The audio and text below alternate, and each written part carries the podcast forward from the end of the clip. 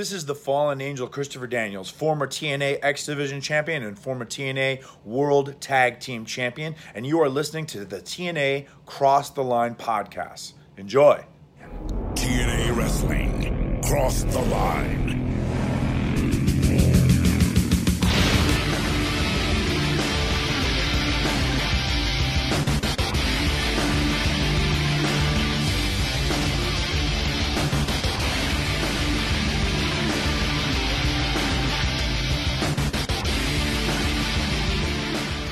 And we're back with episode 166 of the TNA Across the Line podcast. I am Bob Colling Jr., and with me, as always, is Dallas Gridley. And Dallas, we are only two weeks away from a lockdown 2005.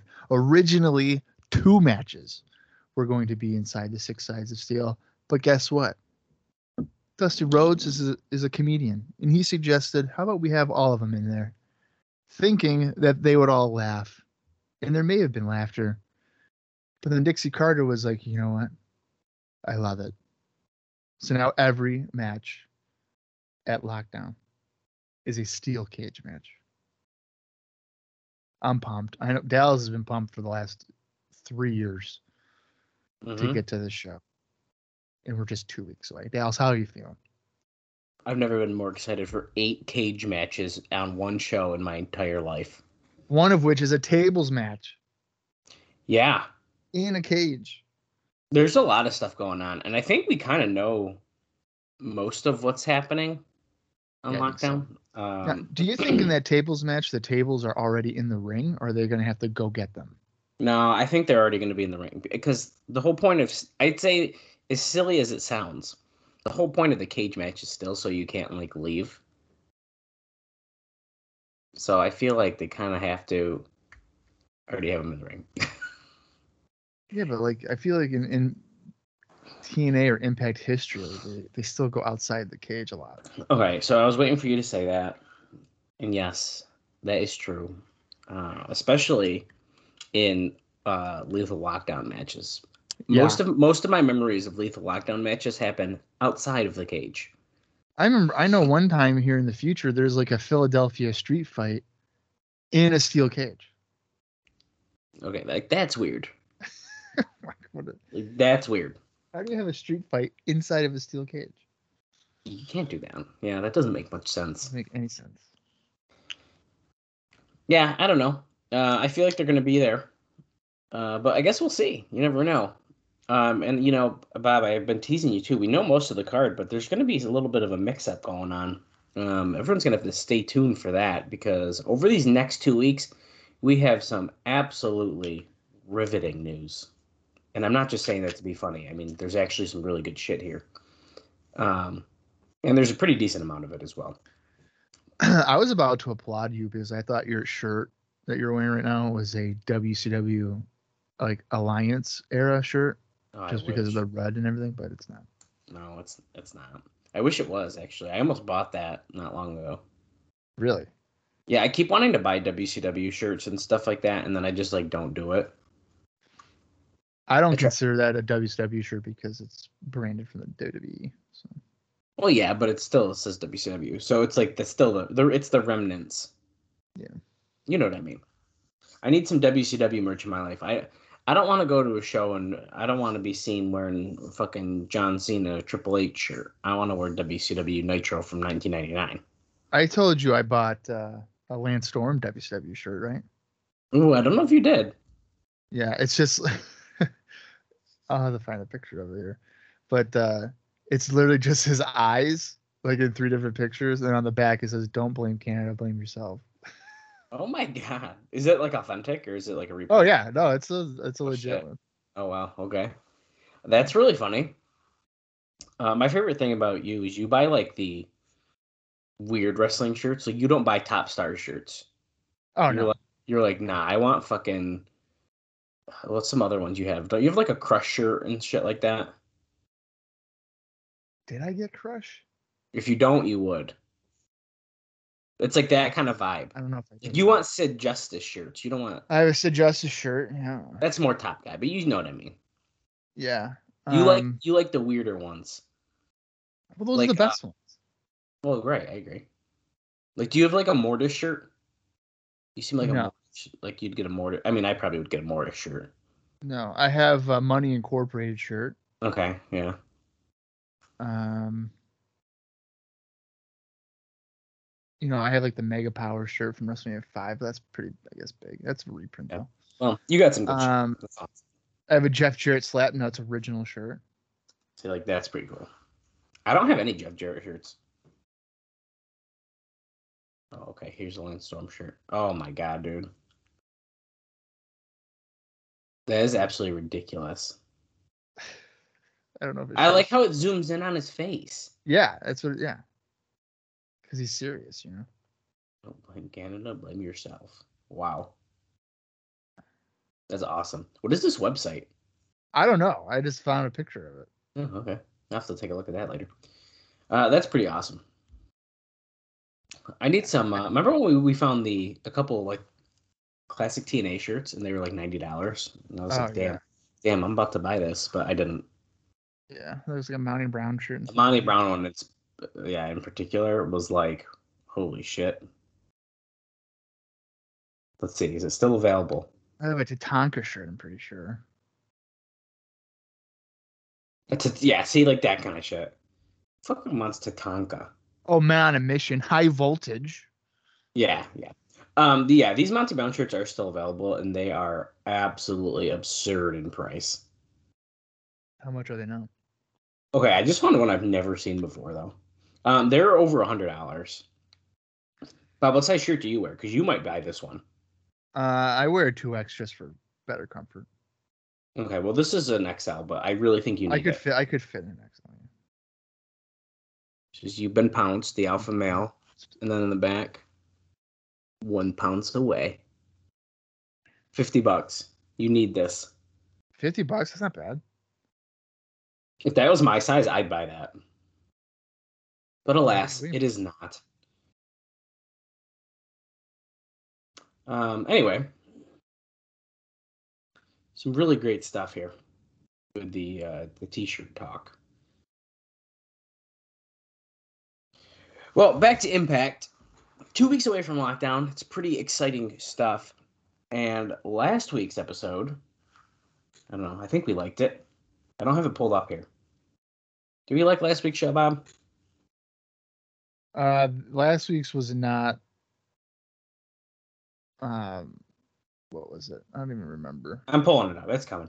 Yes, we gave the last two shows a thumbs up. I do think Yeah. last week's was better than the week prior. So uh, there's some positive. Oh yeah, Let's- Chase Stevens and AJ had a pretty good match. From what I remember. Yeah, they did. Yeah, they did. Uh, let's do a quick rundown of the card from April 8th, 2005. Now, of course, we are on the second set of three week tapings at a time. Um, today, we're watching the second show from that taping. So, first up, Chris Sabin defeated Michael Shane in 5 minutes and 50 seconds. Yes, not Michael, not Matt Bentley, but he's Michael Shane again. We talked all about that last week. And that's because who was it? I looked it up and was like, "Oh, it wasn't Bill Behrens. It was the Bob Ryder." Bob Ryder, yeah. He looked it up and was like, "Oh, hey, This isn't actually wouldn't hold up in court." Right. Which is weird because I feel like he still goes by Matt Bentley eventually. I do think yes. I do think eventually yes, he does. But that might be because of the character change. I don't know. Oh, okay. Maybe he switches because of that. I don't know. We'll find out um, soon enough. Uh, next up, AJ Styles defeated Chase Stevens in seven minutes and thirty-seven seconds. Uh, Andy Douglas and Chris Candido were ringside for that, and it was actually a pretty freaking good match. Like really good TV impact match. Uh, next up, Cassidy Riley teamed up with Dustin Rhodes again to defeat David Young and Lex Lovett in two minutes and thirty seconds. It seems to be a new team. They've been teaming up quite often recently instead of Levette and Quartermain.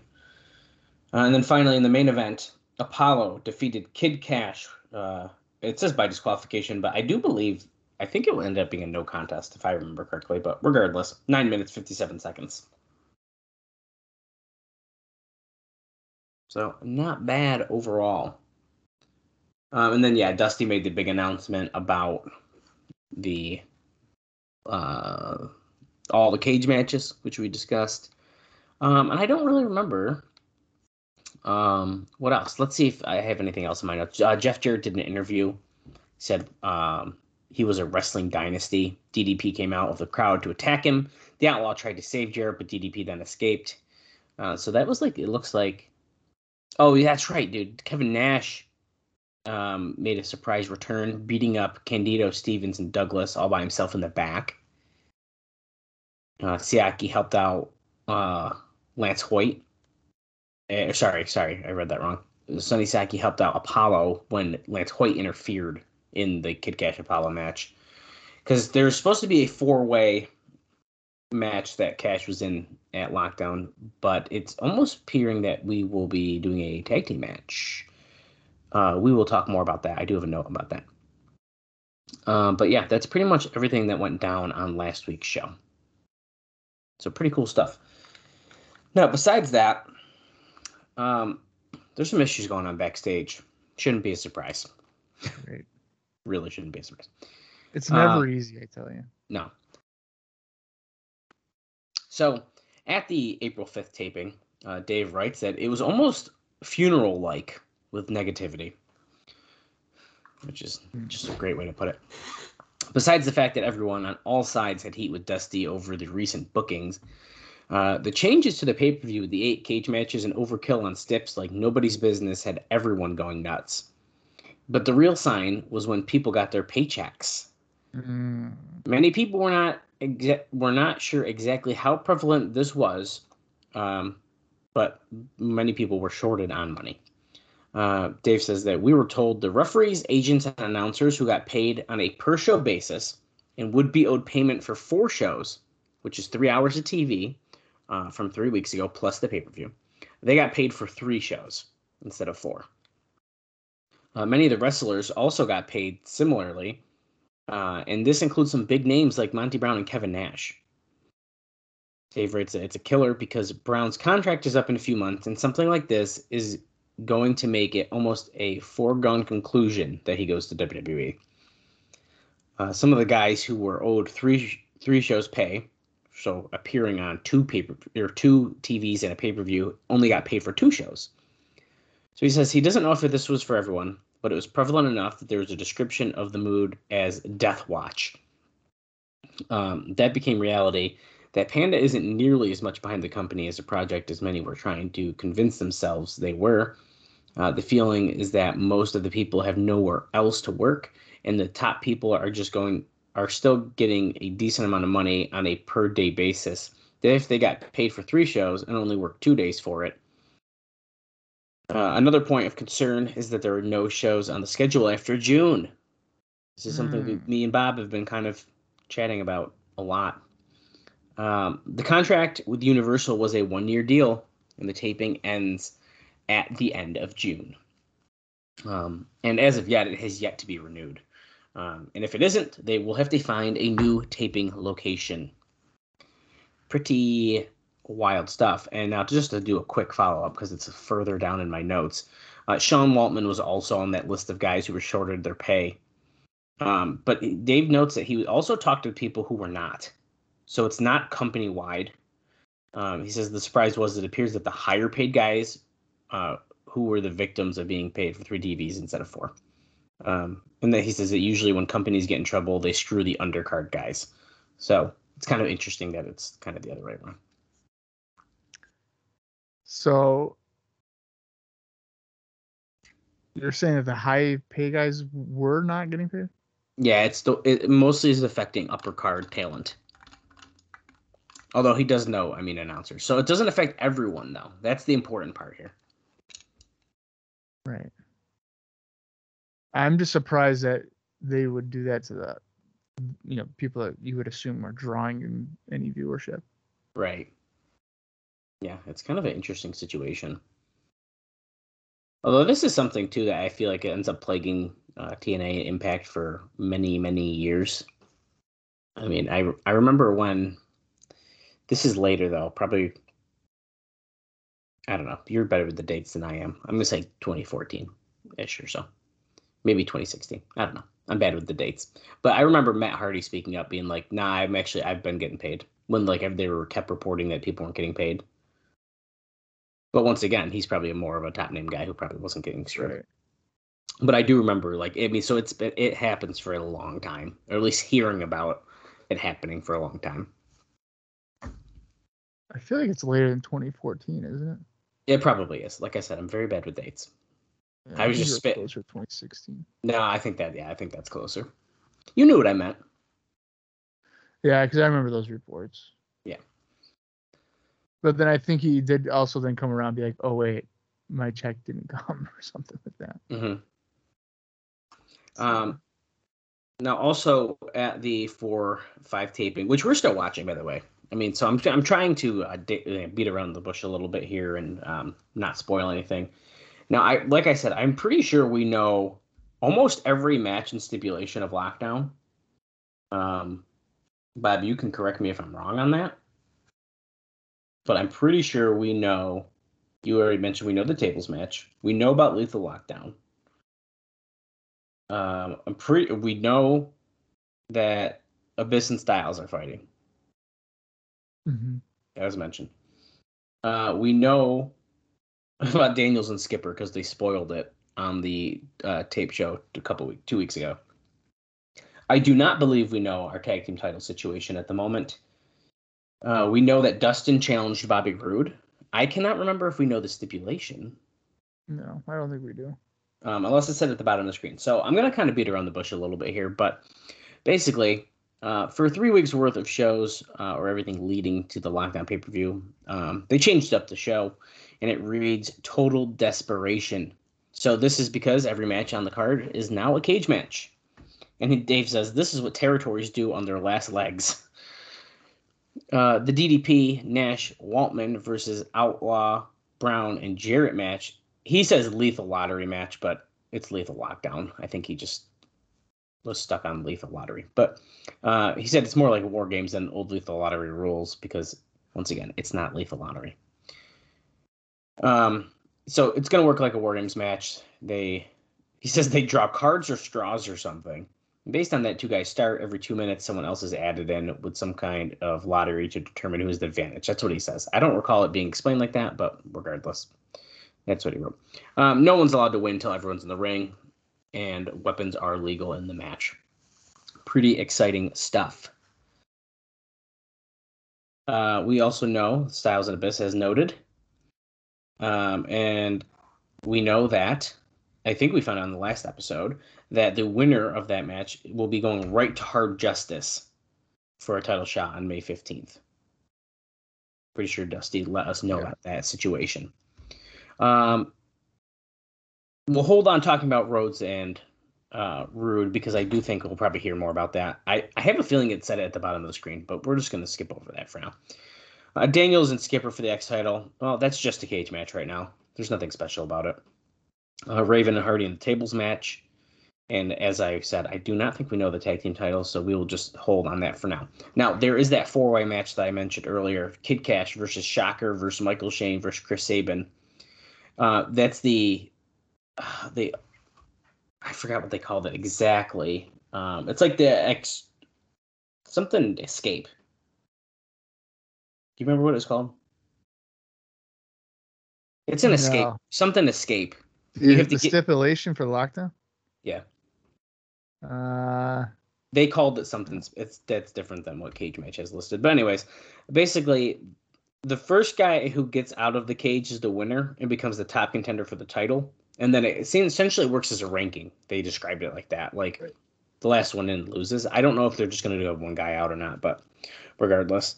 Um, now it is said that a lot of this was actually forced on Dusty Rhodes, um, as opposed to him coming up or even necessarily liking these ideas of the eight cage matches in one night. Um, he says he's not sure whose call it was, but Trytan went from being a project of Rhodes, where he was going to have him squash everyone with a modern Nikita Koloff push, to not even being on three weeks of television, nor on the next pay per view, and basically forgotten about. So that's kind of a spoiler for the next uh, two shows here, but we will not be seeing Trytan. Uh, maybe, maybe ever.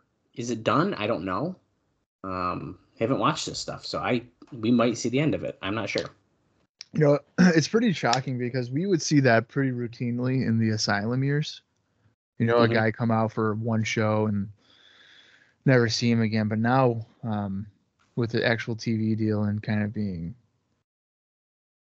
um, more relevant, I mean, it's got to be considered a disaster of a I would agree of with a that. debut or return for uh, Trytan to be gone already potentially.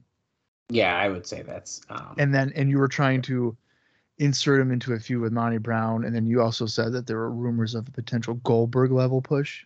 yeah, there's like that kind of stuff where it's like Yeah. what? It's like absurd kind of stuff. Yeah, that's incredible.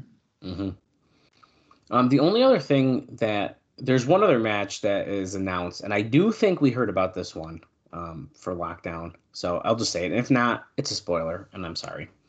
Um, it's it's noted that Apolo will be facing off against Lance Hoyt at Lockdown. Um, but Dave notes that from the TV, it kind of seems like that might end up switching to Apolo and Siaki versus Hoyt versus Kid Kash we'll see what happens. But because of the way the story's been working, they've been really bumping heads for a few weeks here. Actually, even longer than a few weeks. Um, back when Apolo fought Siaki and they shook hands after Kash and Hoyt came out, and like, so they've been doing this for like three weeks or so. Yeah. I would assume that it would be more of a tag match than a singles. Which, of course, that means Kash is going to have to get switched out of the escape match, and they'll have to figure out a, a filler for that. But Right.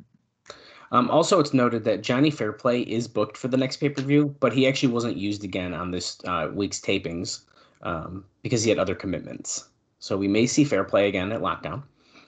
Mm.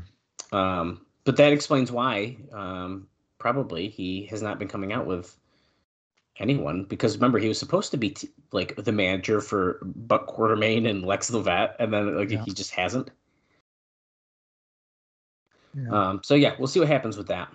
Um, now on to some other fun stuff. We have some dusty talk. Um, I got some people who may uh, end up coming into the company, and then we'll talk about some stuff during the show as well. Uh, do you want to hear a riveting um, interview from the former TNA alum Joe E. Legend? oh no, what did he say now? Do you remember? I don't know, man. It was a few months ago, wasn't it? Where he absolutely tore Jeff Jarrett and TNA a new one. Yeah. Well, he's back at it. So, hold on tight. So Joey Legend still hates Jeff Jarrett. This is from Alvarez, by the way, so I don't think there's any mu- much of his side talk in, in it, but I'm just going to read through. Uh, from an interview asking him if he'd ever go back to TNA or WWE, um, he says, quote, the only company worse than WWE is TNA, and there is no way I would ever go back there as long as Jarrett had anything to do with it. I have never met a more vile, sneaky, underhanded, deceitful coward in my life. I mean, if he had if he at least had some talent, I could put up with him. But he has none. At least not in the ring or on the mic. His talent lies in making people with money believe that somehow he will be able to make money back for them if they just trust him. But facts are facts. Every company Jarrett has been a main event for has gone under in spectacular fashion. Music City Wrestling, dead and buried. A tradition of wrestling in Memphis, buried when a guy so untalented and uninteresting takes over as the, as the top guy. WCW, think Hiroshima and what kind of effect that had on the other major company. um, all kinds of talent in the locker room worthy of the of the fans' interest and money, and with this guy on top, a company which had a history all the way back to the beginning of the last century fell to pieces. Now NWA TNA. The company had been around for almost three years and almost went under in the first six months. That was until Panda Energy came on board with some money to save it. Since coming on board, Panda has lost in the range of $20 million trying to make fans believe that Jarrett has any value other than an organ donation. Well, like I said, he's a total con man and has Panda still flushing money down the toilet. I will laugh myself sick when they finally go under because of that guy. I don't want to see all the real talent, the rest of the roster, out of work. But more importantly, I don't want the fans to have to endure a company that doesn't have their best interests at heart. This business is first and foremost uh, for the fans and not for some lazy, incompetent, know nothing con man on an ego trip who should not consider buying a ticket to a show, uh, let alone being a part of one. Uh, a walking piece of garbage. So, in answer to the original question, and I'm assuming that you can guess the answer in the last couple of paragraphs, no, I have no desire to go back to WWE or TNA, at least not while they are still run the way they are. It's not right.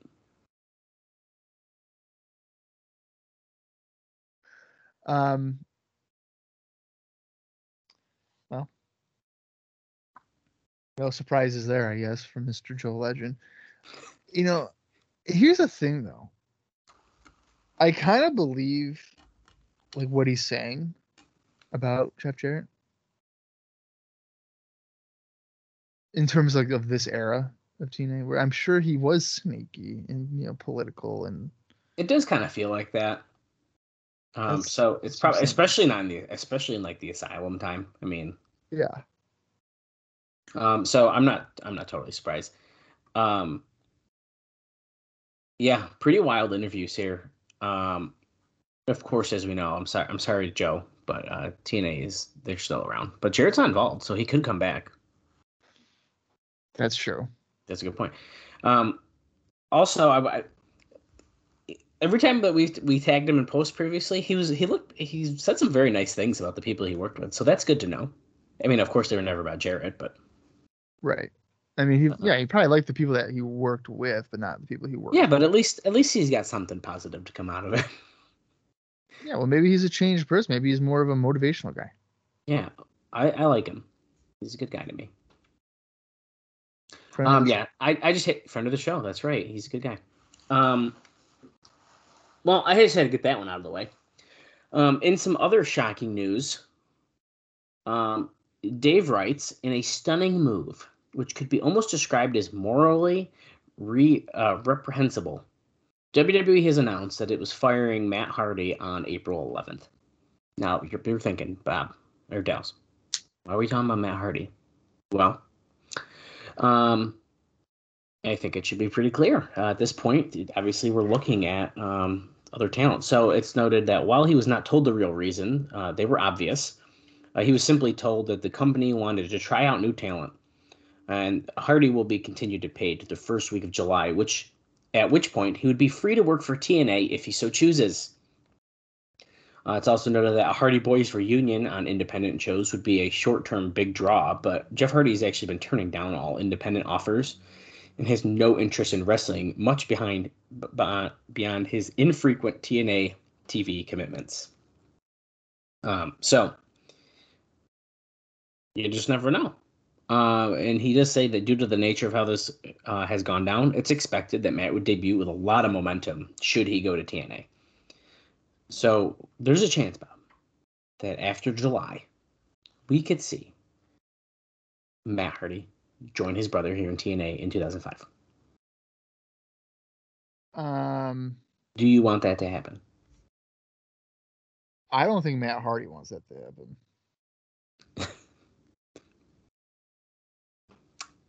Yeah. I- So, uh, just for context here, and I'm I'm assuming you're also going to be mentioning another release that occurred.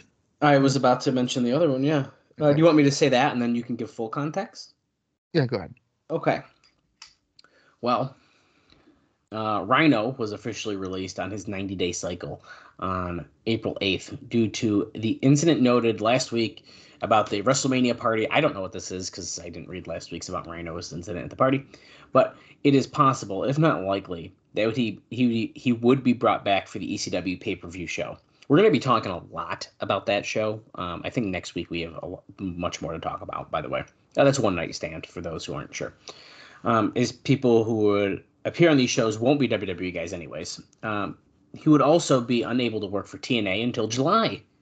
Uh, he can still use his name, but would have to go by Rhino with an I, which is the spelling he used in ECW, which was never trademarked uh, by WWE.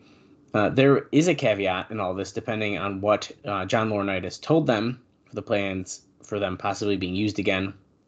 Um, it also says here that when like Jamie Noble and Rikishi were fired, they were told that as long as they didn't work for TNA, that they would probably be brought back. Uh, so both have not gone to TNA. Now Billy Gunn, as an example, was told no such thing, so he did go to TNA. Yeah, that makes sense. Uh, the the Rhino situation, I believe, was a drunken fight with his wife or ex-wife. Oh. uh, and he threw like a lampshade or something like that, and it broke. Oh my gosh. So, I've never heard to- that. Yeah, that led to his termination. Uh, the Matt Hardy termination is a, a little bit more um, interesting, I guess you could say.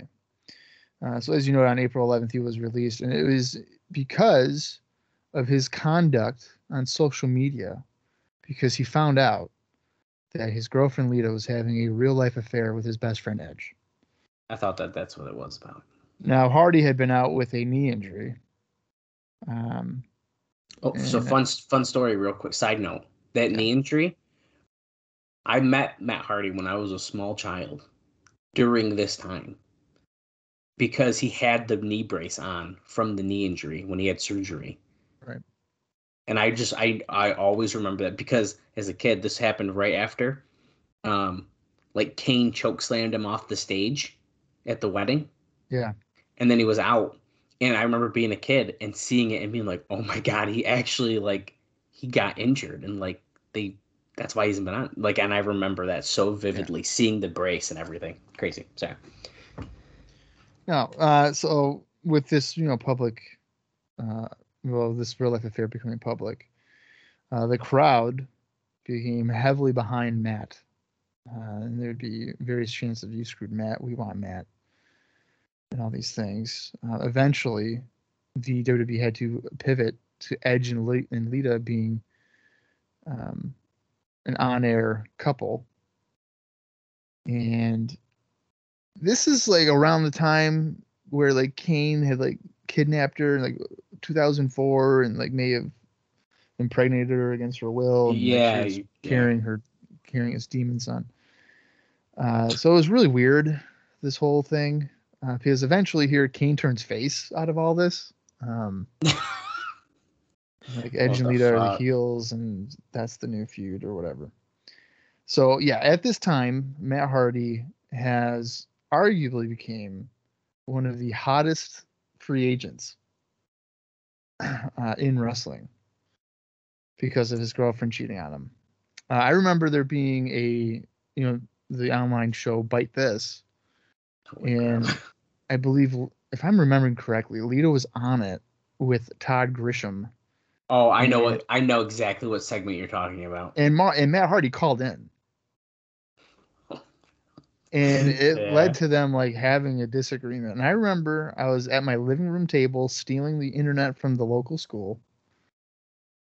And I was watching the Byte This segment and I was like, holy shit, I cannot believe that this is happening. And it was very compelling. Very compelling stuff. So I'm sure that as the months go on, we will continue to keep track of what Matt Hardy's doing, and we'll continue to perhaps share our uh, memories of that time. Yeah, I I would assume that there's going to be constant uh, rumor talk about this, so um, I, it's not going to surprise me if we hear much more about it. Uh, I- but yeah, this is a very vivid um, time period in wrestling for me. Yeah, and the only reason the reason why I say like I don't think Matt Hardy would want at this time to go to TNA and be with Jeff because let's just face it, for the majority of his career, Matt had been second fiddle to Jeff Hardy. You know, I mean, Jeff Hardy, the Hardy Boys come out, or if it's like a singles match and you hear that music and you're going nuts, and then it's just Matt Hardy.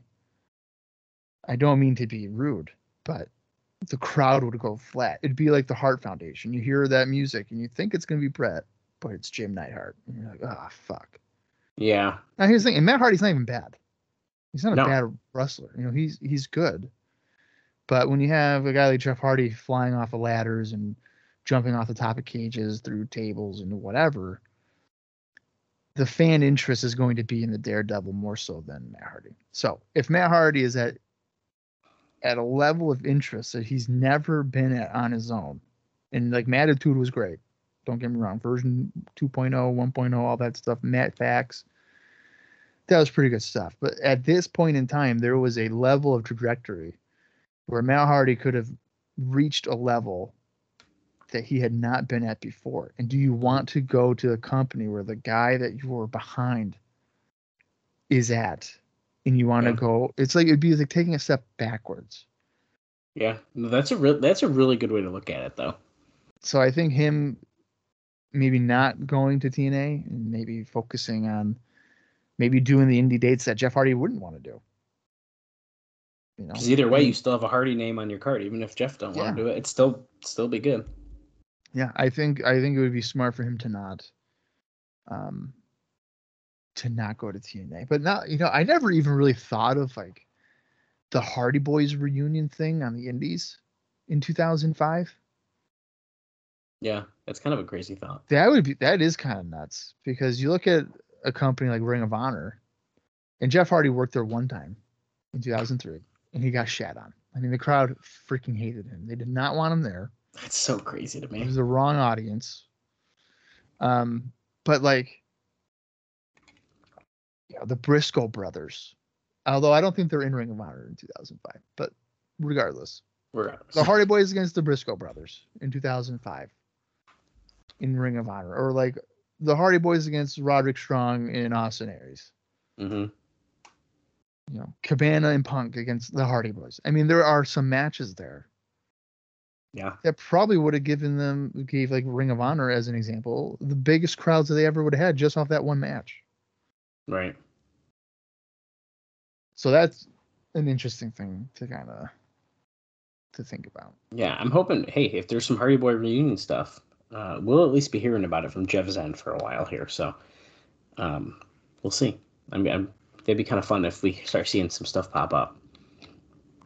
Their their real Ring of Honor run is like what 2017 or something like that. Yeah, something like that.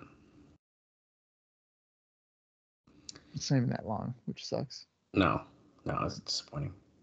Um, well, uh, the great news of all these people um, potentially coming in, or rumors of so, we also have some that are finished up with the company. And Bob, I'm not sad even a little bit. So it's noted that even but so I don't know if we do this already or not, but it it might have we might have missed it or it's just you know a given here. But besides uh Phi Delta Slam being done, so there's one for you. They're done. Um, it appears that so are the Harris twins as a TV oh. tag team. Uh, Don Harris now he he still works backstage anyways and he was there. But Ron was not at the last taping at all. So, spoiler alert: we will not be seeing Ron these next two shows. Yeah, I'm with you. I'm not complaining about that. No, I'm not sad at all about this. Uh, I just think it's kind of funny that they had to bring in these teams to like do the stuff. Then they wrestled like a couple weeks after, or like what one or two weeks after the pay per view, and then they're like, "Meh, we're done." Well, that sucks for Trinity and uh, Tracy. Now they don't have a team to manage. I know that is a good point. At least, at least for I would say at least Trinity's, because like her being like on screen, um, in near the ring, is kind of where she thrives because she can do like yeah. her crazy moonsault and you know all that kind of stuff. But the Hurricanrana. Yeah, yeah, you get it. I had scissors. Mm-hmm. Yeah, you know all her good shit. Um, I got two more notes here for you about it. One more is a longer one about Dusty Rhodes, but first, uh, Jeff Jarrett did actually have another discussion with Spike TV just after uh, Meltzer's deadline this week. So clearly, negotiations aren't dead from the Spike standpoint, even though those, uh, I'm assuming close to the situation, still pegged it as a long shot. Uh, he was trying to sell them on the idea of going head to head on Monday night, which Spike has been negative toward. Uh, he was also likely trying to sell them on the idea that having UFC with a pro wrestling product together will help both products' ratings, with one providing a good lead in for the other. Um, and he kind of, Dave ends up comparing this with ECW um, on TNN uh, with Roller Jam. Kind of a weird comparison, but there's no way he tries. That's why I'm skipping that. Um, so Dave does say though that whether B level wrestling and UFC will have a crossover of mainstream wrestling and uh, will have the crossover of mainstream wrestling and UFC is not certain, but the UFC rating on a Saturday, at least if you look at it logically, should have strengthened TNA's prospects if, in fact, they have any serious prospects to begin with. So we will see uh, what happens with that moving forward. We will be hearing so much more about Spike TV. It's gonna be a lot of fun. Yeah, well, so here, so about Spike TV, that's comical about the comparison of ECW and Roller Jam because, like, Roller Jam's not even on the same level of UFC in any capacity. Well, so he said, So it looks like now I don't know which order Jarrett's trying to propose for UFC to lead into TNA or TNA to lead into UFC. It doesn't matter. I believe that ECW led in to Roller Jam. That's what I was gonna say. Yes. Um, and it is even noted that for the failing Roller Jam, so they try to use ECW to try to boost Roller Yes. Jam. Yeah. Um, you can compare this to even um, today. Even Tony Khan just tweeted, "Oh, thanks for watching Big Bang Theory because the Big Bang Theory lead-in is huge for AEW Right. on TBS because like apparently people love the Big Bang Theory reruns. I don't know. I've They do, I mean, they do a great number. Yeah. So So that lead in is is great for them. Um, so it's something that it's something I do. It's I, you know I, it makes you wonder though. Did like Chrisley knows best really be a really good lead in for Raw or or is that after? well, isn't that that was after? I think their lead in is usually like Law and Order, isn't it? uh, yeah, Law and Order. Um, there's a time. What was the other show that there was? Monk might have been one too. Yeah, dude, fucking Monk. I don't. I try to literally turn shit on right at the time, so I don't got to deal with the end part of other shows. Right. That's I do the same thing. But now here's my here's my next question. These negotiations with Jarrett and Spike TV. So you're Mhm. at a point right now where you are paying money to Fox Sports Net to Right. have them on their show. Now Jarrett is looking for a deal, I'm assuming, where the network would be paying them to create content. Right. Right. So if I'm Spike TV and I know this, and TNA is probably going to be desperate for a, a slot. I don't know how much how much production costs. Let's just say overall production is like 200 grand. Okay. Right. If I am Spike TV, am I just going to be like, hey man, we'll offer you 200 grand a week. Cover the production costs. That's it for the first year. And if everything's good, goes good, and then then we'll double it or whatever. Still a better deal than they got now, then. That's what I'm saying. That's what I'm saying. And then for like ad rates or whatever, I know usually you know commercials are weird where it's like in a show you get 15 minutes of commercials and usually it's like oh the network will get 10 and you guys get 5 in terms of like how to get your your money. You know, so you know you you do something like that. It would be lunacy to not take a deal like that, right? Yeah, I think so. even if they were like, here's a hundred grand, you have to You, take you, you're still getting more than what you were getting. right. Like, so I don't know where like Jarrett would have any kind of you know leverage in negotiations. yeah, yeah, that's true. You know, because Spike TV doesn't need to. You know, sure they're losing Raw or whatever. They don't, or they've they've lost Raw. Or no? Do they Well, I think- lost Raw yet? Um, I think they're either about to or they're. Or They lose it in September. Okay, so they're they're just. sure it's September because like October first, I think, is when they're back on USA. But it sounds like that it was kind of their choice to lose Raw. Didn't Raw take like less money from USA Network? Well, that I that I'm not sure about. We'd have to look into that more. But I feel like in the past when we were talking about this, like ramping up, that it sounded like Spike was like, "We don't want wrestling anymore." So we're like, we're not going to re-sign with WWE Right. or like offer them another deal. Right. Which I mean, if it's you know hundreds of millions of dollars a year, I could see why you would maybe not do that. But if you could get Impact for Significantly 20, less. 25 million dollars a year, the new and- up and coming. thing. right? And then you know, d- depending on the time frame, you know, if they were to have a, a late night, you know, I'm assuming like a velocity type of hour, Mhm. and you can pull a velocity type ratings, that's a win. Because your product, you know, velocity production cost, you know, I mean, even though SmackDown all that's together, but regardless, I mean, it's still, I would imagine, sub- substantially less, and it's not live, like Raw was. Mhm. I'm assuming it would be live. So I don't know. I mean, I feel like I, I feel like I would do that if I if I lost Raw, I'd be like, oh hey, well here's TNA. I would Right. even look at Ring of Honor and be like, hey, what are you guys up to? I mean, for real though. You know, let's do a, a a late night deal. Like we can. Oh, you're using some TNA guys? Okay, well, let's see what we can do here. I don't know. That's just how I would do it. I would No, I would take risks in network television because you know what, shows that you don't think would be a hit, you take that chance. Like with The Office after season one became it was a fucking mega hit. You know, Steve Carell became a huge star off the Four Year Old Virgin. If you just wait, you give something time, Mhm. and then it works out. Exactly. I agree. Well, we'll see what happens. I, the Spike stuff is super fun to me. Um, when we first heard it pop up, I was very excited, and it seems like we are going to continue to hear more about it as we keep moving forward. One final note here, Bob, before we get started. Uh, and then, like I said, we do have some stuff to talk about um, during the show, including um, some people potentially being brought back and some other people that are going to be scheduled to be at lockdown. So we will have some fun stuff to talk about then. But first, it's more about Dusty. Uh, we're going to be talking a lot about Dusty these next two weeks, but uh, with the pressure on Dusty in a big way, the major locker room talk was who would be the replacement if something happens to him? Oh no. It's a very good question. The thing people don't Bro, realize, bro, bro, bro, bro. I'm retired, bro. don't get too excited yet. Um, the thing that people don't realize is this thing was close to being shut down, and Dusty was charmed. Dusty had charmed the Carters into saying that he would need six months to get the ship back on track, which bought them some time.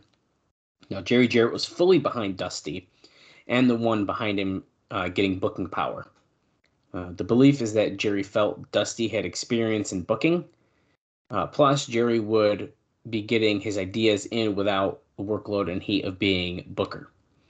That ended up happening, or sorry, what ended up happening was Dusty started believing it was 1985 and that he was the Spielberg of Bookers and didn't want to listen to anyone, which were which rubbed everyone the wrong way. Jerry turned against him in recent weeks with the last pay per view and the Monty Brown vs. Trytan deal, particularly now with Trytan not even being pushed after all that build up and no way out. Uh, being the sign that uh, to everyone that Dusty had no long term planning.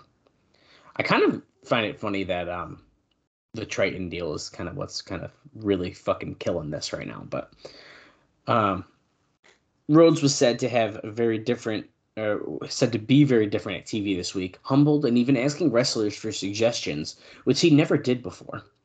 Uh, because of that, the locker room talk was who would be the next booker.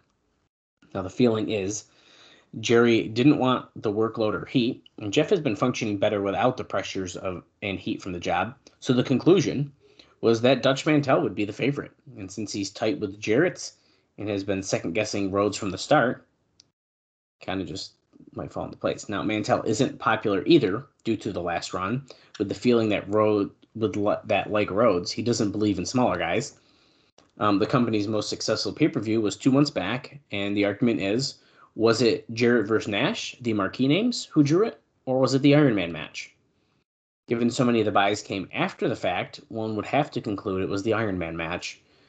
And that goes against everything anyone who is booked or was around in the 80s would have learned. But it's not the 80s, which is key. Uh, Kevin Nash, as funny as this sounds, given his WCW track record, is very popular with the guys as far as booking uh, because of his interview comments that he said recently, uh, which I think we talked about in last episode. Yeah, So- about the five grand or whatever. Yeah, and yeah, that and um, kind of trash talking Dusty. So Yeah, I'll tell you right now, in 2005, when I was watching these shows, um, just to give maybe context and an idea here, that Iron Man match was definitely the match of interest, not Jarrett and Nash. And that's 2005, Bob talking. Not in hindsight, Bob. I remember um, definitely being more interested in, in, in what was going to happen in the Iron Man match than Jarrett and Nash. right. Yeah, it's. I don't uh, know. I don't know realistically if these marquee names in TNA are really draws at all. It's just like a nostalgia trip.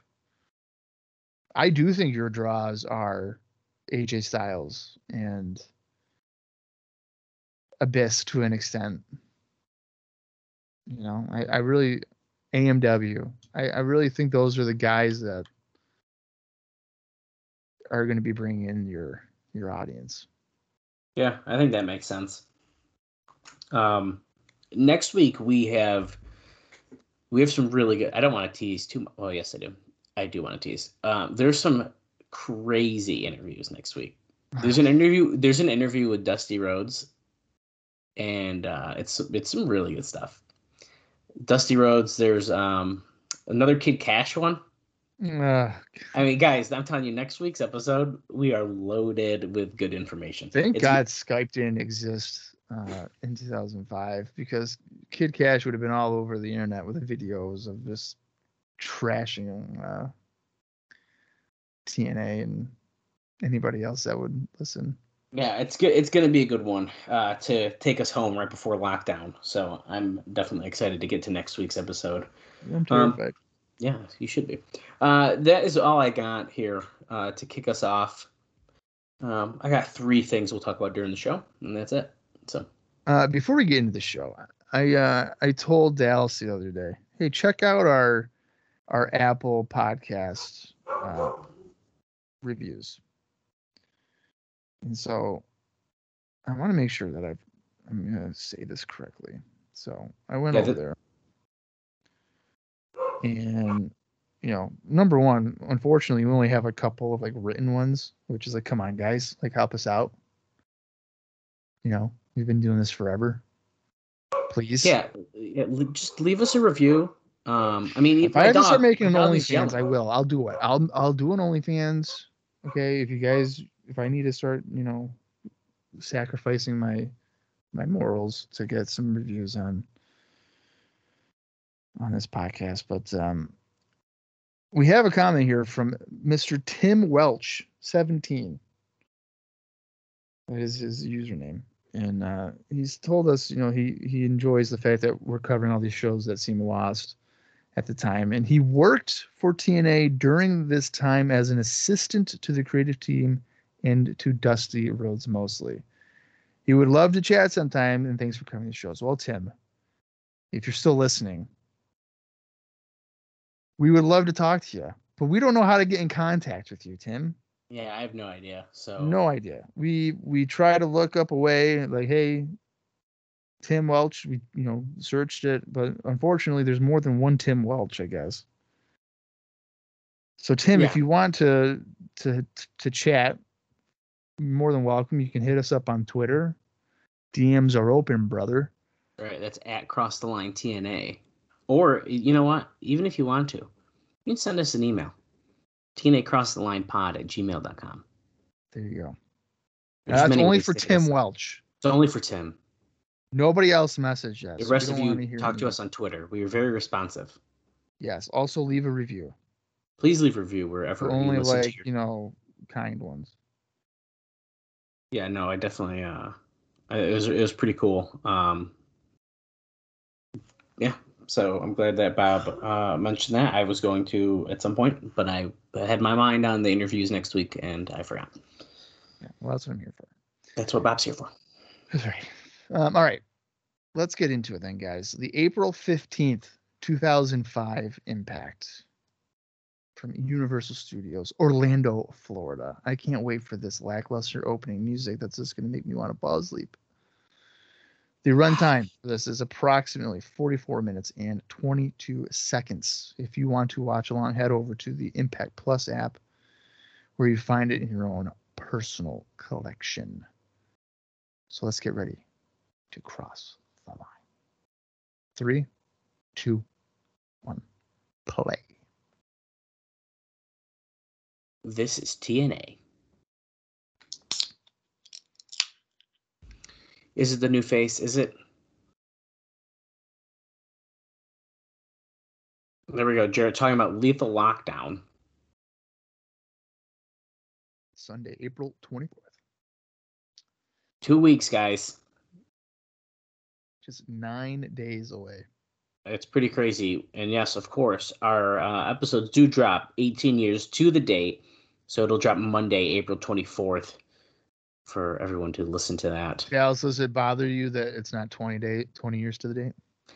So, yeah, but that means we would have waited two more years to do that to do this podcast. Um, Yeah. I'll take that. It's an even number. I was just gonna say, at least it's an even number. It's not Not like, like it's not like 17 years. Seventeen years. Like, who gives a fuck about that? No one.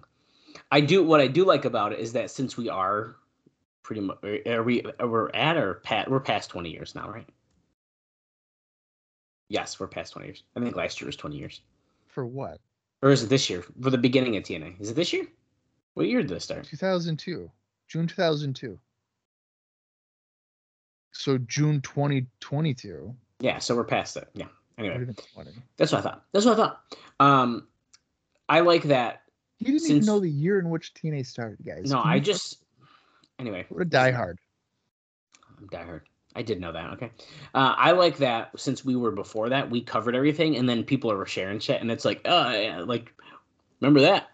So I'm seeing more posts about the old stuff, be since it was a 20 year, whereas we already kind of covered it. And Well, I feel like when I feel like when 20 years hits, it's like that's when people like to do stuff yeah, about it, you know, like retrospectives or whatever. right. And here comes Michael Shane. That's right, Michael Shane. It's a wrestler's and fans' dream come true because we have eight matches. Is that Yeah, you never had uh, a pay per view with eight matches on it. No. The X Division escape match. Here is Kid Kash coming out with Lance Hoyt. Um, let's get into some indie notes here. Um, Lance Lance Hoyt, also known as Shadow, defeated He's- Brett Anthony to retain the PCW heavyweight title at PCW's Full Throttle on April 9th. Oh, and guess what? Here's Chris Sabin. He's got two things here. And the, the first one on April 9th for uh, International Wrestling Cartel Night of Legends 2 this is an interesting match, and I don't know if we've ever seen this in TNA. We probably have. I just don't remember. Three way dance. Christopher Daniels defeats AJ Styles and Chris Sabin in 16 minutes and 41 seconds. Wow. That's probably a really good match.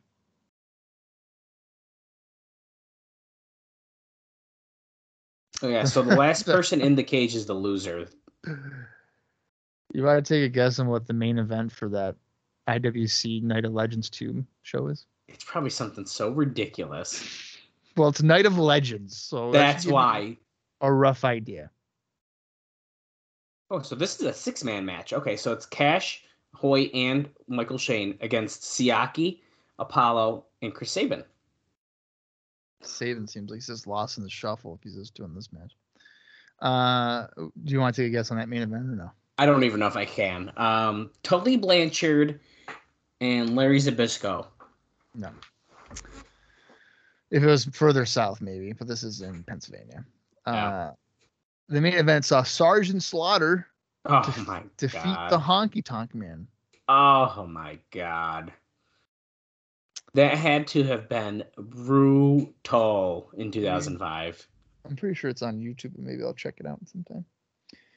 Uh, Sonny Siaki has a rare indie appearance that's at least documented by Cage Match on April 15th, which is the same day as this show. So I guess essentially later this night, since this airs at 4 p.m. or whatever, 3 p.m.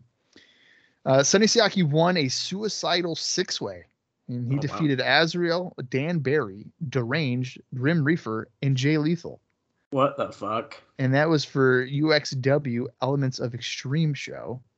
And UXW would uh, be known as USA Pro. Wow. you're wondering. We're getting the scroll at the bottom of the screen for the matches that are taking place at Lockdown. We saw the Lethal Lockdown. This is the Styles versus Abyss. As Michael Shane runs out of the ring. Oh, look at the bottom. America's Most Wanted versus Team Canada for the tag team titles. Well, that's official. That's official. Daniels and Skipper. The Lance Hoyt is like, why did you get out of the ring? He just jumped down. Oh, okay. This is the one I wasn't sure. The Prince of Darkness death match. Dustin Oh. Rhodes versus Bobby Roode. I thought we might have seen that scroll before. There's the tables match, Hardy and Raven. Apolo versus Lance Hoyt. And the X Division S- Escape match. Shocker, Kid Kash, Chris Sabin, and Michael Shane.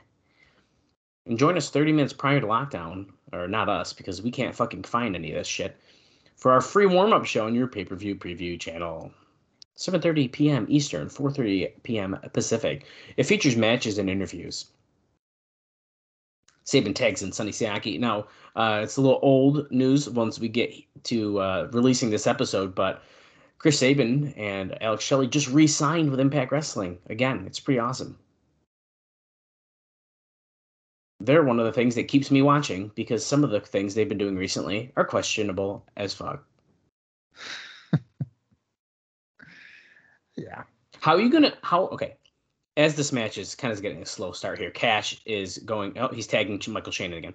How are you gonna do a serious sit down interview with Mickie James, who just got injured? She broke a rib and has to potentially vacate the title, and you have Santino Marella being the one who's like, "Oh, I have to use my mind here and have imagination about what I'm going to do," and it's just like, like About what are we? What are we doing? His imagination for what? about how he's got to think about what what he's going to do to book the because he's the DOA. Oh. It's not. It's so fucking stupid. And then, listen, I'm fine. Bully Ray being back, fine. I'm fine with that, right? Bully Ray fucking Tommy Dreamer in a busted, the first ever busted open match. They come out to the ring, right? First off, So it's essentially a first blood match, right? Yes, Bob. And the funny thing about this is they go, I don't, or is it, was it Bully Ray? And one of them goes, I don't even know what a busted open match is. I think it was Bully Ray. And um, of course, they have the radio show as Lance Hoyt hits a huge side slam on Sonny Siaki. He goes for the cover. Uh, that was a one. Uh, but then they introduce him coming out of the ring, and Dave Penzer. What the fuck is Lance Hoyt doing? A moonsault. Holy shit. I did not know Lance Hoyt could do a moonsault off the top like that. Hasn't he done one as Lance Archer? He almost like killed himself. Then he almost broke his neck Oh wait, yeah, he did. in AEW. Yeah, well, that one was better. Yeah. Um, and they introduce it, and it's like the this is a busted open match, and in order to win, you must bust your opponent open. like Jesus Christ. Oh man. Kid Kash gets uh, top tagged with Apolo here. Apolo cleaning house. Oh, oh shit! Sabin clotheslines Michael Shane out of the ring. Spinebuster on Kash by Apolo. Hoyt breaks that one up though.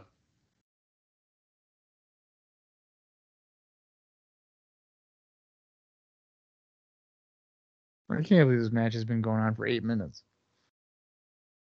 Uh, yeah, is that real? Did they trim the time on us? Well, when they went to commercial, they cut like I think three minutes off of it. It kind of feels like it. Okay, Apolo hitting Lance Hoyt from uh, superplexing Kid Kash, and now he's got a power bomb. And then, nice frog splash by Kid Kash. Wow. I don't think I was expecting that.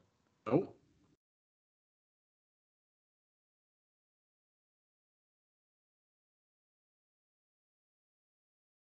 Impressive way to kick off Impact. Michael Shane, Kid Kash, and Lance Hoyt, Big Lance Hoyt, as Mike Tenay calls him. I'd like to point out that this is before his interview that we'll talk about next week. Yeah, that's probably important. I'm pretty, that. I'm pretty sure. okay, we're over at Mike Tenay, Don West at the table.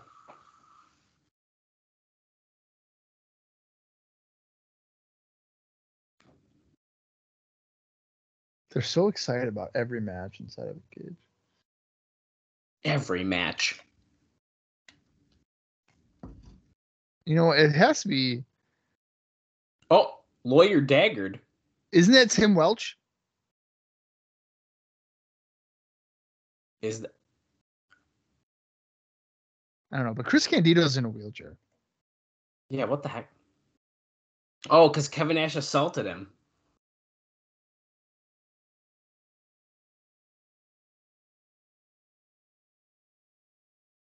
Yeah, this is Jarrett's lawyer. Candido cannot he cannot eat, he can't walk. He's got a neck brace on. Kevin Nash, you walk around here like you own the place.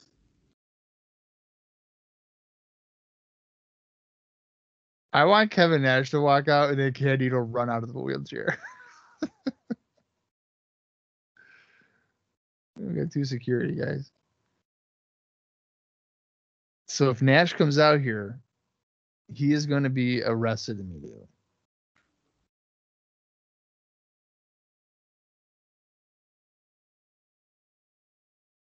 Candido's crying. Lawyer Daggett. I don't know. I don't know if that's actually too much. It could be. I, I don't know. Well, the thing is, like, the name sounds so familiar to me, but What? Trinity is with Michael Chan. He's talking about beating um, Christopher Daniels. Now, look what's in her hand there, Bob. She's got Uh, Dusty. Rhodes' book. Cheap play. Yeah, so Tracy goes, You're supposed to be handing out the Dreams book. It comes out today. No, you got my wheels. It's funny. I, I'm looking at my bookcase. I can see the Dusty book right on it. Is that the one? I'm pretty sure it's the same one. Give me the book. Hang on, I'm gonna, I'm gonna grab it real quick and see if it's You know what? Have it. Oh, they're fighting again, dude. She's like, Give me the buck. Give me the book. It's called Reflections of an American Dream.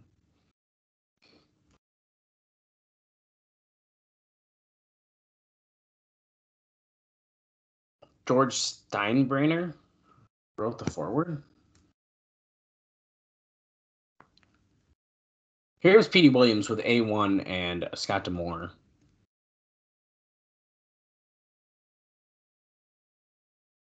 The Real Life Crew coming out next. BG James, Ron, The Truth Killings.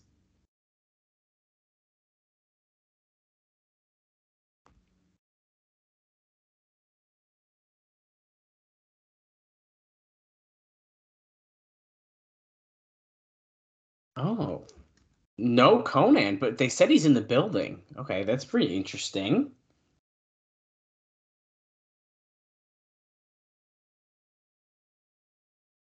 But every time uh, Don West says he saw him, he was by himself.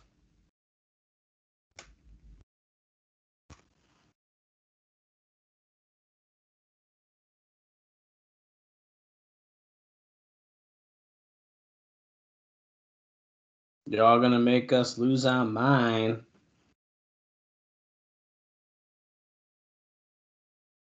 He's doing his normal thing, and Team Canada attack him from behind. I think this is our. I don't know if A1 has fought before in as Alastair Ralphs.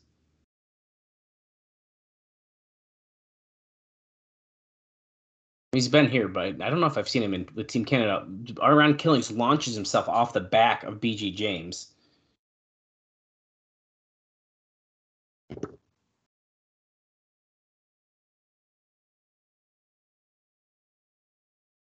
They little arm wave and then they punch Petey Williams.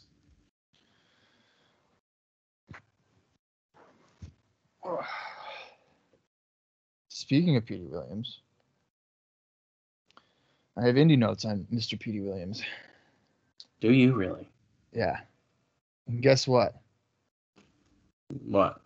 Petey Williams won the ECWA Super 8 tournament Did he really? on April 9th.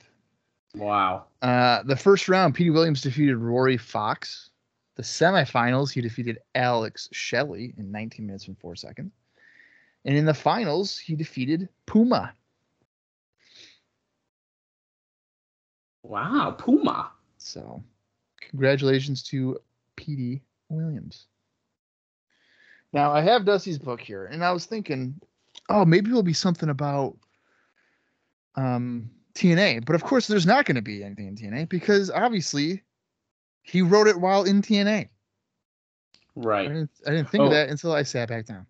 I also just made a lie up while you were gone. Um, I wasn't sure if we saw A1 here or Al Ralphs, as they're calling him as well. yeah, we've seen him before. No, we've seen him, but I didn't know if we saw him like wrestle in Team Canada yet, but we did at Destination X.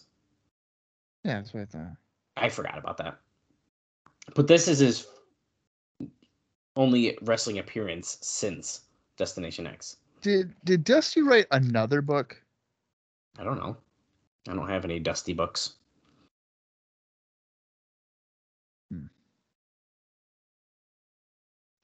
Because I would love to know what he was saying about. Uh, Um, Bob, you are um, you're correct. By the way, it took What? me a minute. That is Tim Welch, and that is exactly why that name sounded so familiar. I knew it. Because we've I been knew it. hearing that name for like years. Because he was the ring announcer. The ring announcer. Yeah. Oh shit! Look at D'Amore, his muscles. Oh, he's pushing it up on the back. I think. Well, hi Tim. Huge. We we knew who you were this whole time. I knew it. I freaking knew it sounded familiar, dude. So you know what that means. He's had to have been there through most of the asylum stuff. Yeah. That'd be fun. To hear Tim, about. hit us up, email us, find us on Twitter. We're on Facebook too. Whatever works for you, man. Ron Killings in the tree of whoa. Uh, speaking of D'Amore, uh, did you see? Once again, this is yeah, a few weeks before this episode comes out. Um, that sacrifice, Scott D'Amore came back, and he hit a Canadian destroyer, Yeah, I did see that. which I'd be more mad at if he wasn't the one who like managed Petey Williams and like is like the Team Canada guy. The the end game has to well, no, we counted the destroyer there. It has to be a uh D'Amore Bully Ray match, right? I mean, that's gotta be Yeah, and with all due respect, we saw how the D'Amore Jerry Lynn match went. okay, that was, you know, 2004.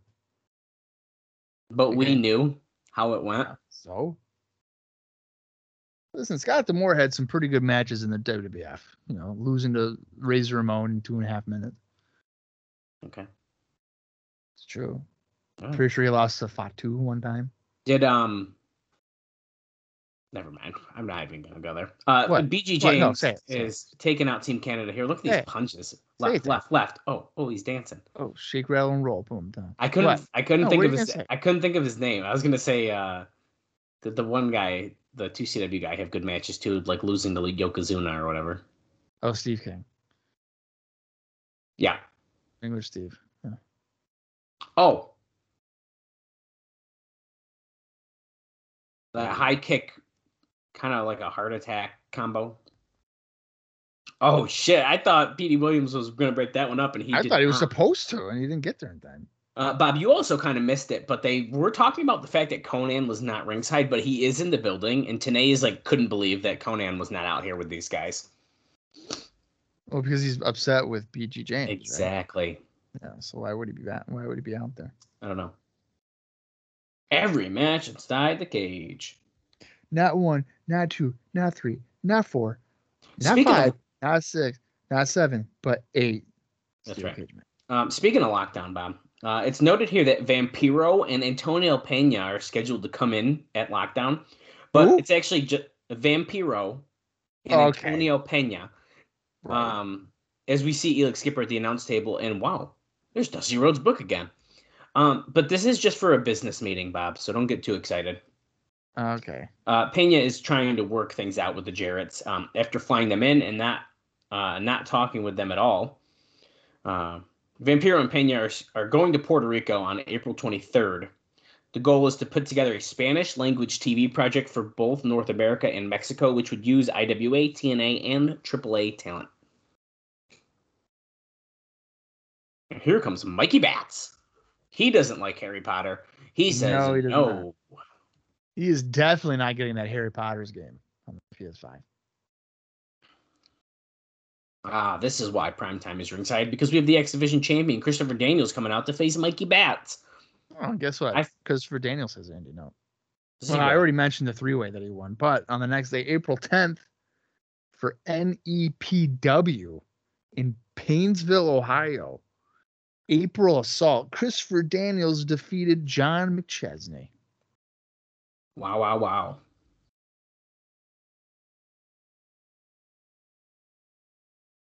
That show also featured Marty Jannetty. Oh, Okay. and and Doink, but not the original Doink. Oh, Jimmy Olsen's on that show. Is he really? Yeah. Like the Jimmy, the Jimmy Olsen. Yeah, the Jimmy Olsen. And then the main event of that show is the April Fool's match bet- bet- between a guy named between a guy named Dick Trimmins and Rob the Bod. Get out of here. Rob the Bod. Yeah. Oh, Dick Trimmins was trained by Al Snow. I like Dick Trimmins.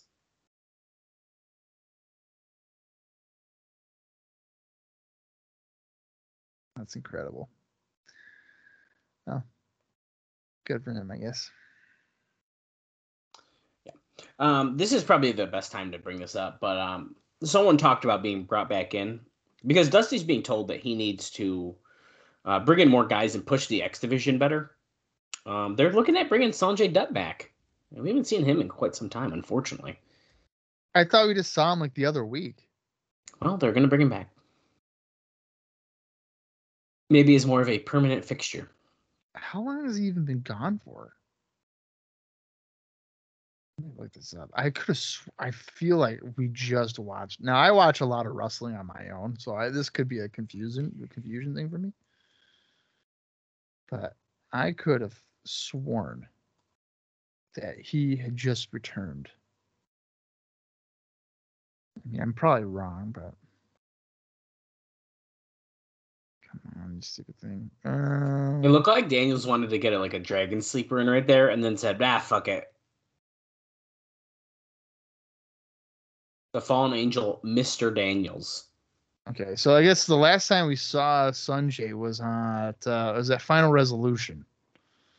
That's insane, dude. So three months. I it feels like we saw just saw him. That's weird. Well, I like Sanjay Dutt, so him coming back potentially, I'm fine with. it. Mm-hmm. Oh, Skipper's trying to say he's taught Daniels half the tricks he knows. That's funny. Um, Skipper really only started getting exposure in wrestling in like the year 2000, and Christopher Daniels has been wrestling forever. So you Since would think that no Daniels. When did Daniels start wrestling? Look it up. You're making me Look do it up. the hard work. You're making me do all the hard work today.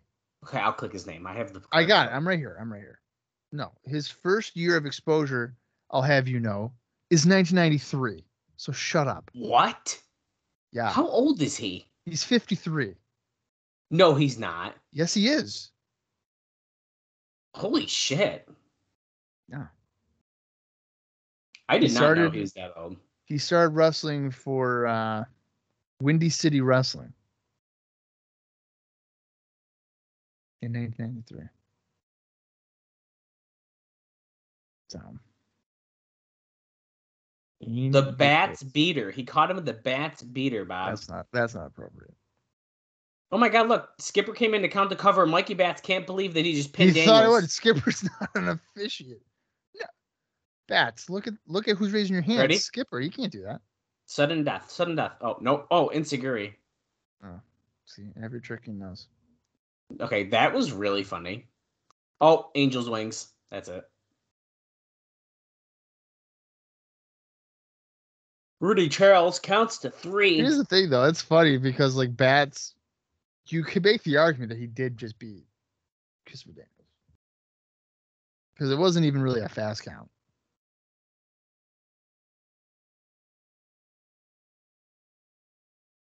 Yeah, that was pretty funny.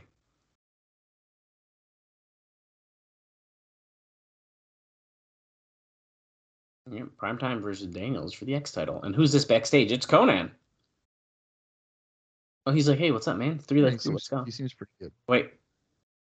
You know how we do. Easy like Sunday morning, no shady situation.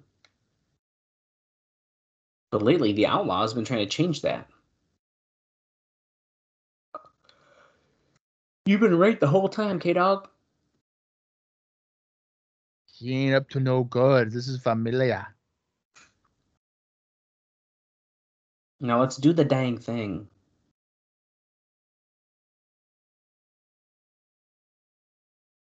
Oh, he doesn't want to accidentally get hit by a guitar, so he asks him to stay backstage.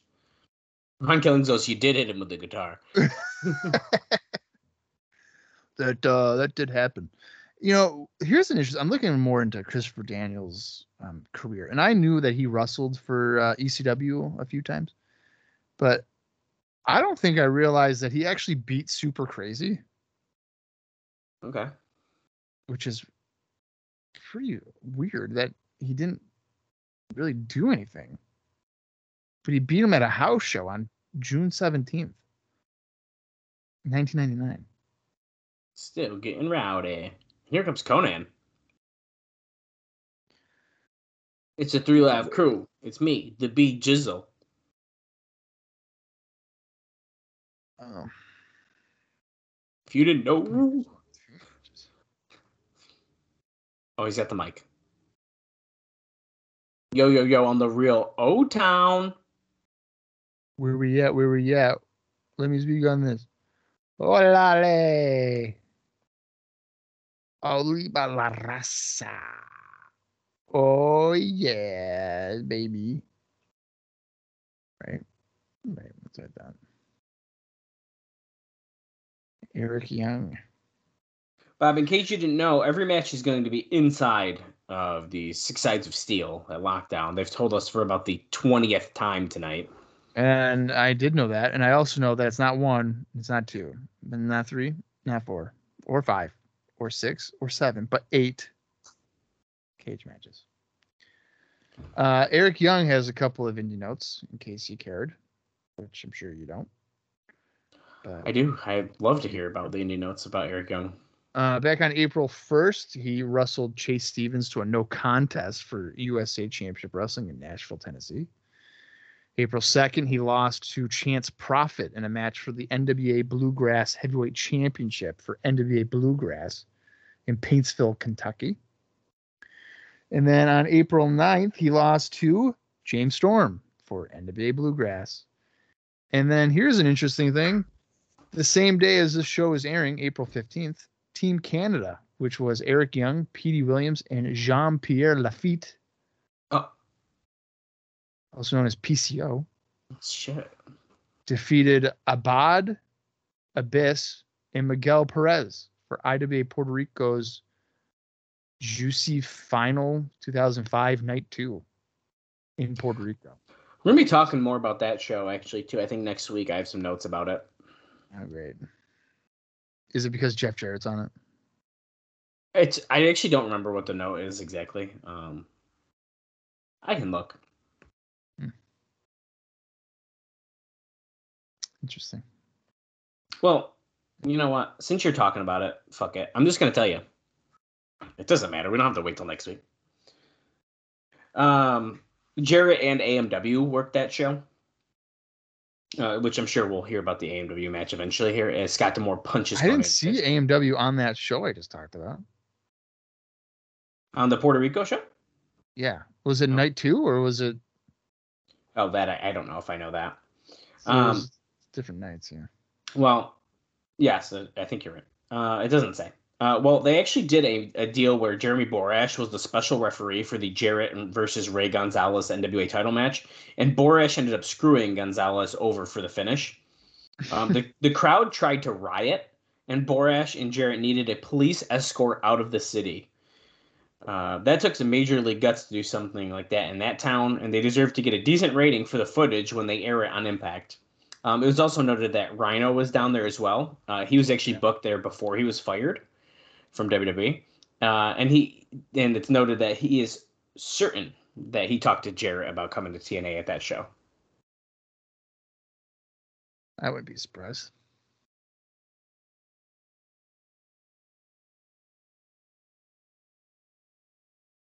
These guys are trading covers. Young trying to use the ropes for leverage, but he really wasn't on top of Konnan properly for that to even make sense. So Konnan easily kicked out.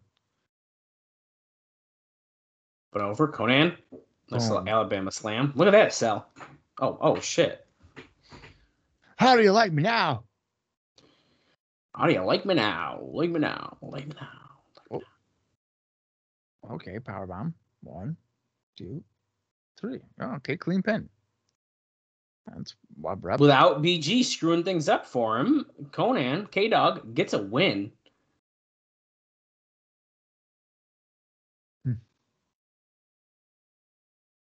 Mic check, You're mic check. Doing the job.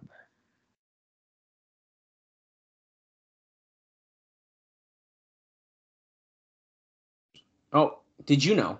Lockdown, biggest pay per view date. Not not two. Oh, I thought so. He I gonna thought it was going to do three, four, five, six, seven.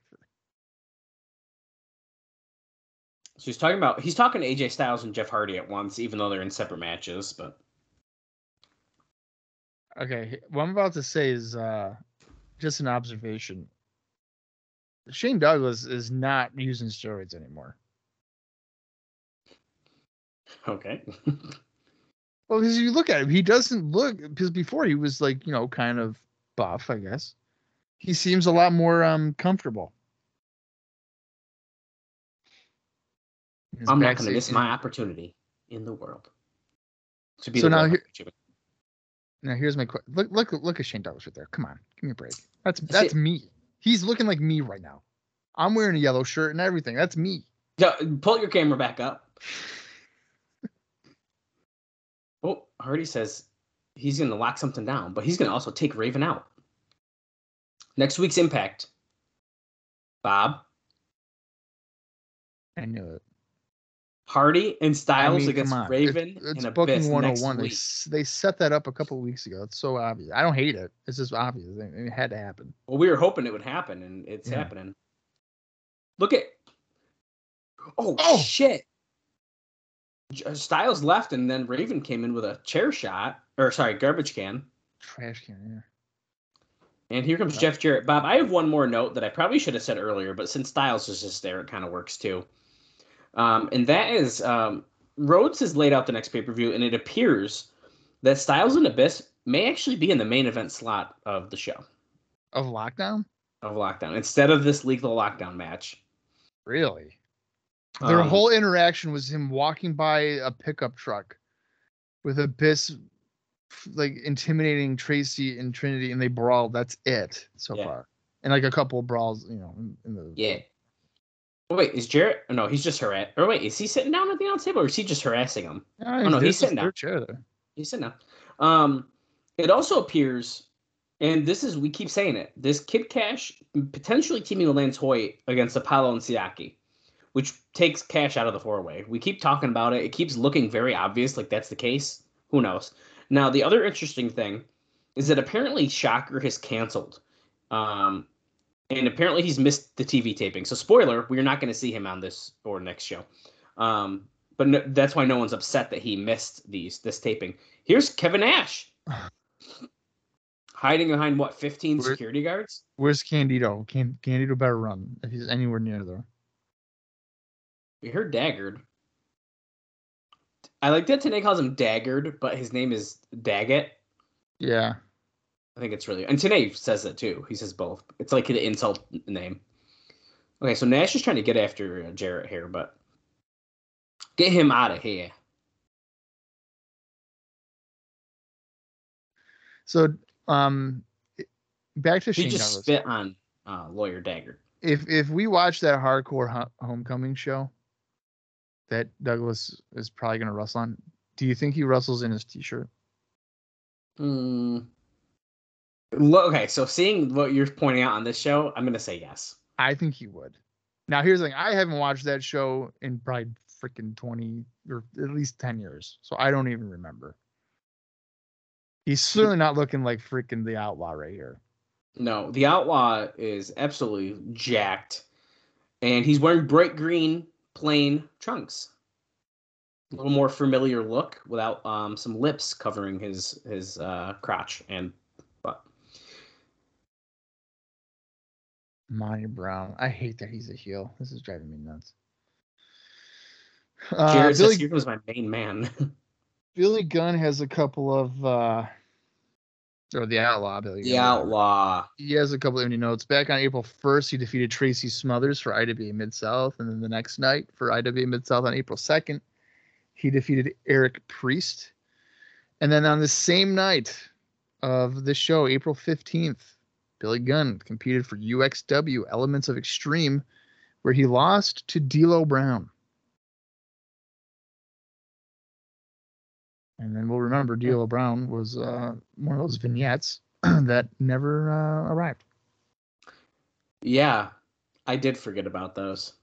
Yeah, I did not think it was D'Lo Brown, but it was confirmed in the newsletter, right? Yeah, it was D'Lo. I was convinced. I saw the head shape and I knew.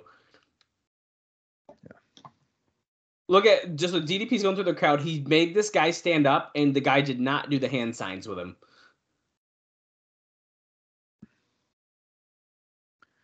DDP's Oh, teaming up you- with. You hear Is the music? Sean that guy's Waltman? really excited. That's right. Sean Waltman. Says Pac though. Oh, Right. Six Pac. six pack instead of with a Sean Waltman this week. The number six, not spelled out, but it's six. Kind of weird. Uh, yeah. Well, guess what? Sean Waltman has some indie notes too, Really? Yeah. And it's on the same night uh, as uh, Impact is shown here on April fifteenth for Border City Wrestling in Ontario, or Oldcastle, Ontario, Canada. And guess what? Shane Douglas is a special referee. Scott can wear a D'Amore. That's right. Scott D'Amore and Sean Waltman defeated A1 and Joe Doering. Joe Doering. And that is your indie notes for this episode. Wow. Uh, so we got the Outlaw and Monty Brown versus DDP and Six Pack. This is a pretty uh, solid TV main event, I'd say. I would say so, yeah. Kind of a little bit of a teaser for Lethal Lockdown coming up on April 24th. That's what that's that's what Mike Tenay just said. Oh, that's funny. it's like as if it's like as if you are Mike Tenay. I am Mike Tenay, except I'm definitely not as good with knowing stuff as he is. Yeah, I mean he would probably know. Oh, Jesus Christ. I think Bob is more than Mike Tenay. I'm like the Don West of this podcast. Well, I'm saying Mike Tenay would probably know Shut the fuck up. what year the company started, Oh, I, okay. That I'll take that insult better than what you thought you were gonna say. and you would also know who Nikita Koloff. face. Nikita Koloff is. Fucking bullshit. Dude, go for the cutter. No, Outlaw pushes out of it and almost knocks Rudy Charles out though. Uh, by the way, we've done zero time checks. We're at 38 minutes 12 seconds, so we are flying through the show. This show has been flying by. I would agree with that. Now it is interesting to know, Bob. Look at the bottom of the screen. Never mind. I was I didn't see the. I, I thought they showed the AJ Abyss match first, but they showed the Lethal Lockdown first. So never mind. Um, did they promote this tag match at all during the show? I don't think they mentioned it. I don't think so. Not that I, not that I heard. you think you would think they would be like, oh, by the way, DDP is the main event tonight with Sean Waltman. With Sean. pack. Speaking of Sean Waltman, Bob, uh, I just subscribed to Paramount Plus with Showtime uh, last night, and because there's a show on Showtime that we want to watch, and I wanted an excuse to get Paramount Plus, so we were looking through the shows, and they have the Surreal Life on there, Oh yeah. and I was like, do I need to watch the one on Oh, China channel? Did you see? Was that Monty Brown just chucked him out of the ring? I don't know. I wasn't paying attention to who did it. I just saw Waltman flying over the top rope. I think it was Monty Brown, but now that it's the Outlaw and DDP in the ring, so we're back from commercial. I don't know. I thought it was Billy Gunn, but whatever. Maybe it was. It was so Uh, fast. I was just looking are- at his body fly. Is it all the seasons of Surreal Life? I'd have to double check that. I'm noticing a lot of the shows, even the ones I was really excited about, are missing like a season or two. Oh, see, that annoys the shit out of me. I can. For for example, like I was really pumped to see like all that was on there, but it's like missing the first season. Oh, it is. And like the Amanda show's missing like a season or two. Yeah. Like some of my the childhood faves are like not all Not on there. complete. So and they I'm don't. And they don't have the. mu- They don't have the musical acts on there usually. I don't care as much about that, but Why do I have to sign into this? What the? F- Come on, dude. the outlaw choking DDP over in the corner. Referee's back is turned. He's focused on Waltman trying to get in the ring here. Oh, heel tag. Monty Brown chopped his own chest to tag in. That was pretty funny. I love it when the heels do the the sneak tag, and then the ref always goes, "Did you guys tag?" And then they do the okay. Like he acts, asks them to like confirm.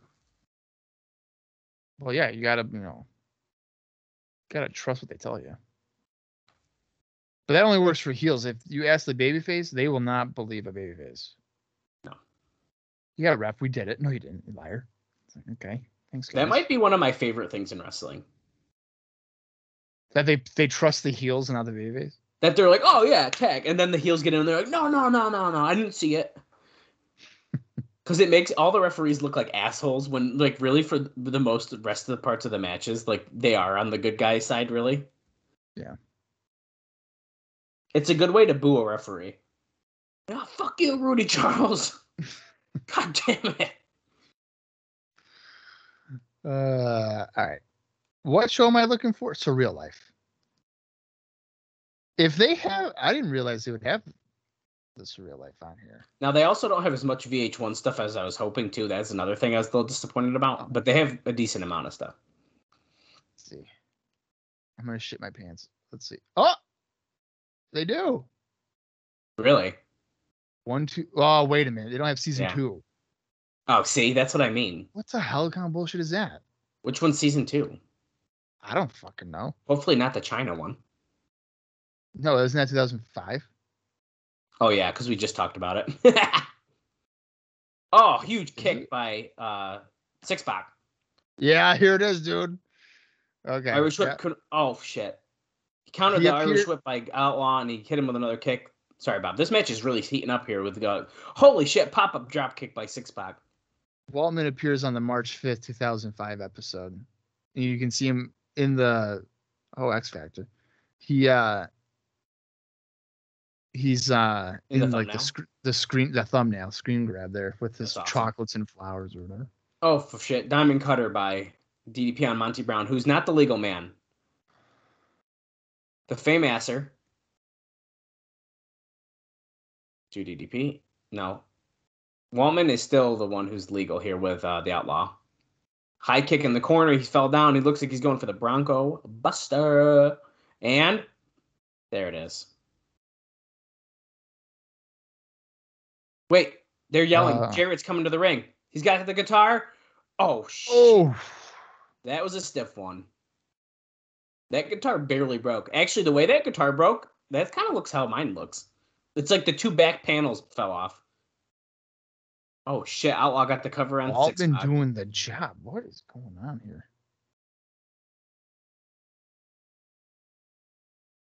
and Jarrett, he's getting attacked by DDP. I wouldn't hate seeing a Waltman Jarrett match, I'm telling you. You'd hate it? I wouldn't hate it. Oh no, I think they should do that for sure. Over at the Spanish announce table, don't you worry, that thing ain't gonna break. No. Bob, when this show is when our podcast is done one day, we're gonna do a we're gonna make like a pop quiz and we're gonna have like fun facts that we learned. And one of them is how many times has the announcement table broke?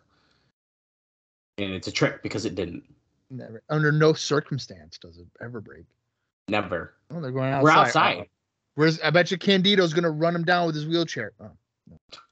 Well, the Outlaws out here now. We're two on one against DDP.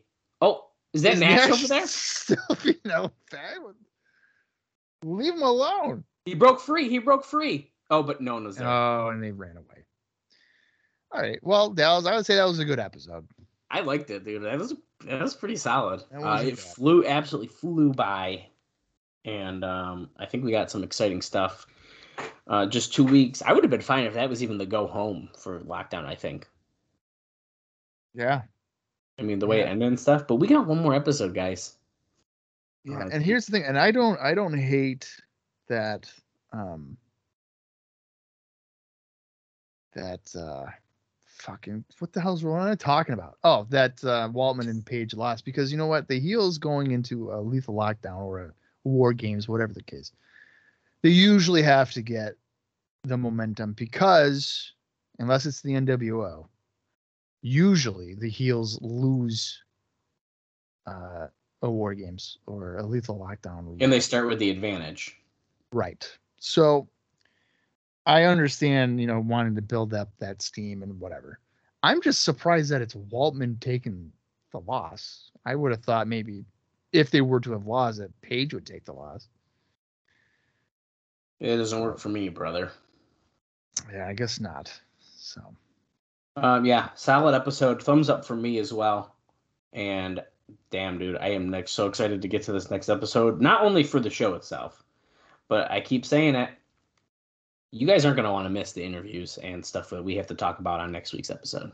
yeah, I'm terrified for what you're about to tell me next week. And then I'm also excited because after next week, it's lockdown. Yeah, that's crazy. We could pretty much wrap it up after lockdown. This is I what I wanted to get to. That I know. Like when we first, I'm telling you guys, when we first started this whole thing, when Dallas was like, "Hey, Bob, you want to do a TNA thing?" and he was like, "Dude, I can't wait to get to Lockdown 2005." I'm not even joking. When we were doing the notes for the background of how TNA even started, he was like, "Bob, I probably talked about it on that first like little pilot episode we did. I'm Uh, sure you did." Get ready to cross the line find that in the archives it was our very first episode we released three days i think before the first pay-per-view to kind of give a background follow up before the company started yes in 2002 because i do fucking know the date um Yeah, it was funny. He was just like, "Oh yeah, dude, Lockdown 2005, my favorite," and then here we are. let's go Here we are. Um, all right, guys. Next week is the go home show for lockdown. Can't wait to do it. Can't wait to get trapped inside of the six sides of steel for two hours and 50 minutes or whatever it will be. But that's not next week, it's the week after that. So let's get to it. Until next week, for Dallas Gridley, I am Bob Colling Jr., and this has been the TNA Cross the Line podcast.